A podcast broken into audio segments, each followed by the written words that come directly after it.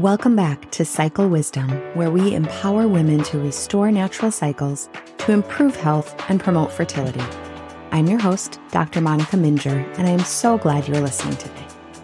On today's episode, we're going to talk all about endometriosis. Now, endometriosis can be incredibly difficult to diagnose and to treat. And really, there's a lot out there we still don't know about endometriosis. So, I'm going to do my best to discuss a clinical diagnosis as well as how to get a more certain diagnosis.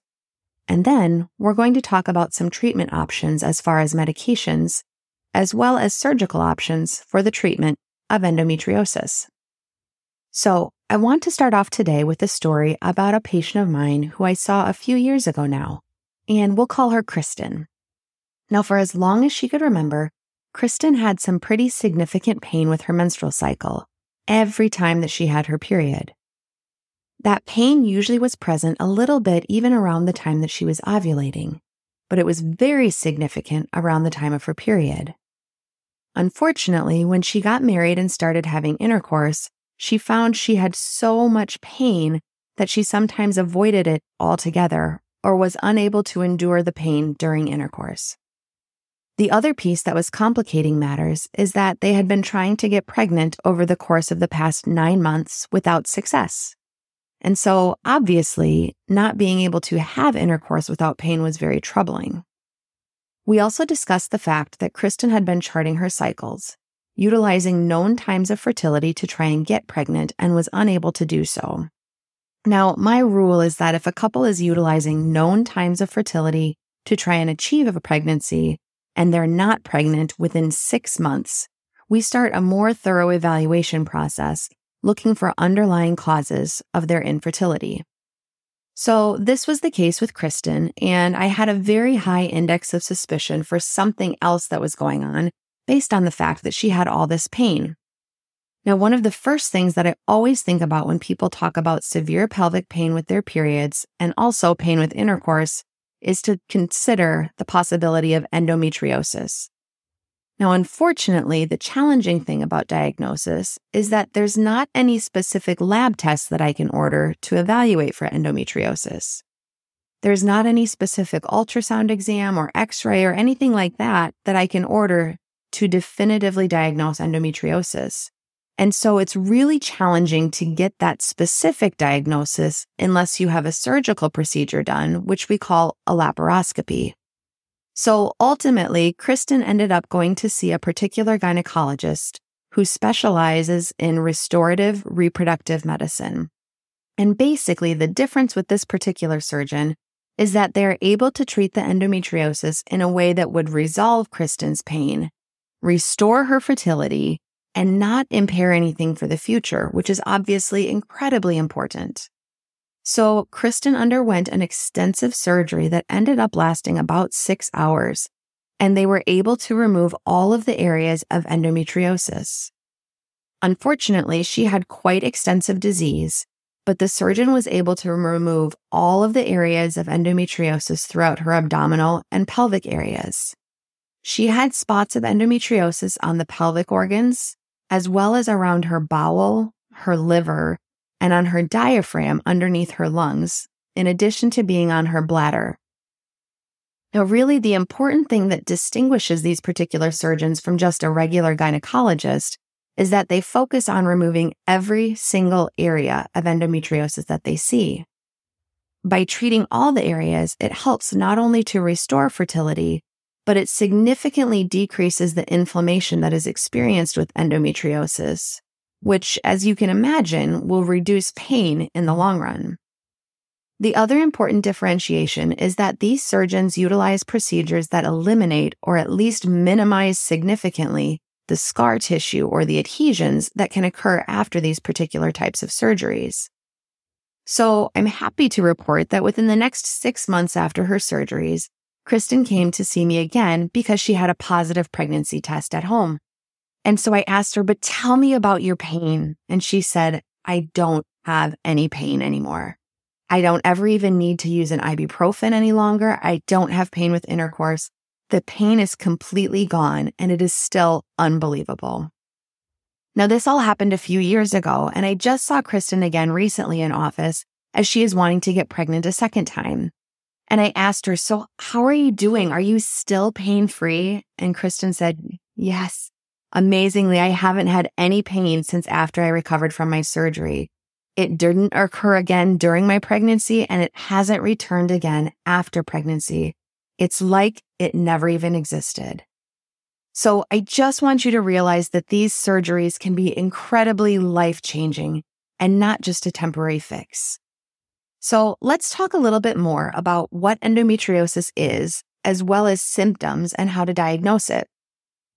Endometriosis is estimated to be present in about 10% of women and can have really variable symptoms, ranging from no symptoms at all to severe symptoms, and even include things like infertility. Endometriosis is a deposit of uter- uterine tissue that can occur anywhere throughout the body. Now, there's a lot of different reasons that people postulate that this happens.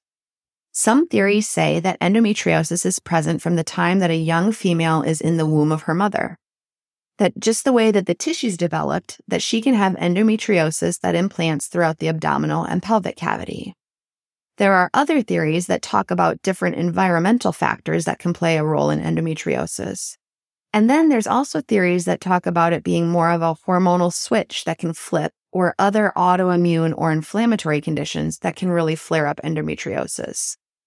So basically, think about if you had parts of your hmm. uterus that were actually located throughout other parts of your abdominal and pelvic cavity that shouldn't be there. It can really cause significant inflammation and irritation, especially around the time that your hormones are shifting as your cycle continues. And that's oftentimes where women will get all of that pain, inflammation, and concerns when they're dealing with endometriosis. The inflammation present can also cause problems with transportation of the egg down the fallopian tube and can even prevent implantation from occurring. Now, part of the thing that makes this challenging, as was the case with Kristen, is that endometriosis can really be anywhere throughout your pelvic and abdominal cavity. So imagine basically anywhere from beneath the part of your lungs of your diaphragm all the way down to your pelvis, your hip bones, and everything in between.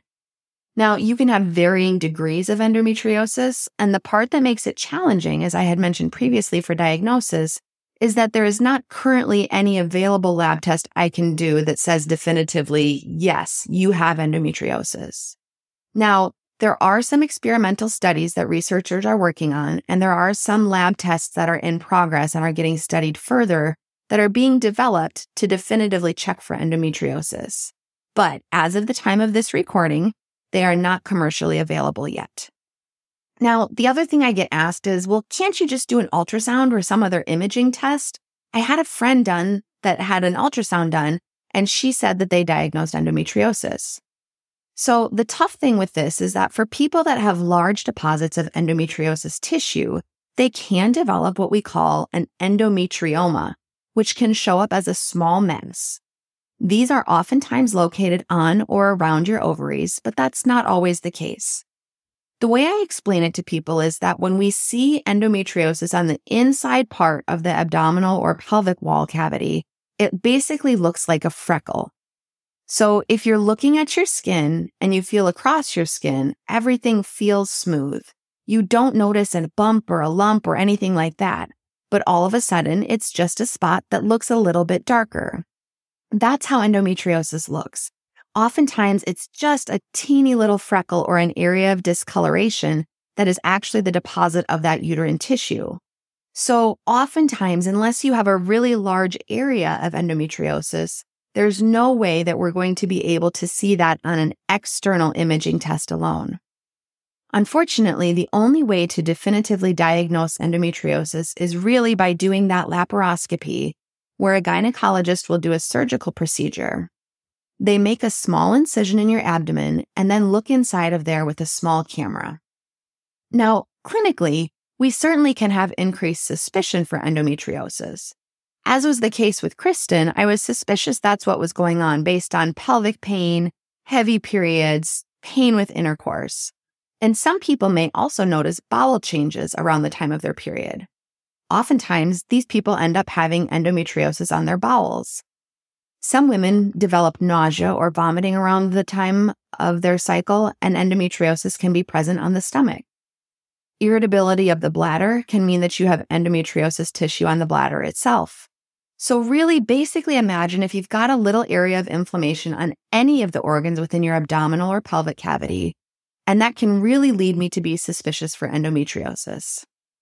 Now, from a standpoint of looking at your menstrual cycle charting and evaluation, oftentimes charts appear pretty normal unless there's other underlying situations going on. But there's no specific thing that we can track right now that makes me consider endometriosis other than your physical symptoms. Now, the other big thing that leads me to consider endometriosis is that if I am working with somebody who is dealing with unexplained infertility, so that means we've done their full hormonal evaluation. We've checked their labs. We've optimized everything we can. And our follow up lab evaluation is normal after we have given the appropriate medications, made the lifestyle changes, and so on. Now, that point is typically when I send people to get an evaluation for endometriosis with one of the specialized gynecologic surgeons I have mentioned. Interestingly enough, what we find is that in these cases of unexplained infertility, many times endometriosis is present. What we can find in these cases is that endometriosis sometimes doesn't even have any symptoms of pain, and some women may not even realize that's what's going on. As we had mentioned previously, endometriosis can still cause significant inflammation or sometimes even blockages of the fallopian tubes, which can be preventing pregnancy. So let's talk a little bit about some treatment options for endometriosis because it can unfortunately be very challenging to treat endometriosis clinically. Now, most women that deal with significant pain around the time of their menses or those who are dealing with significant pelvic pain have gone through some type of pain medication regimen, whether that's over the counter medications or prescription strength medications. Many of these women have been put on birth control which unfortunately can make endometriosis worse depending upon specifically what they have been prescribed.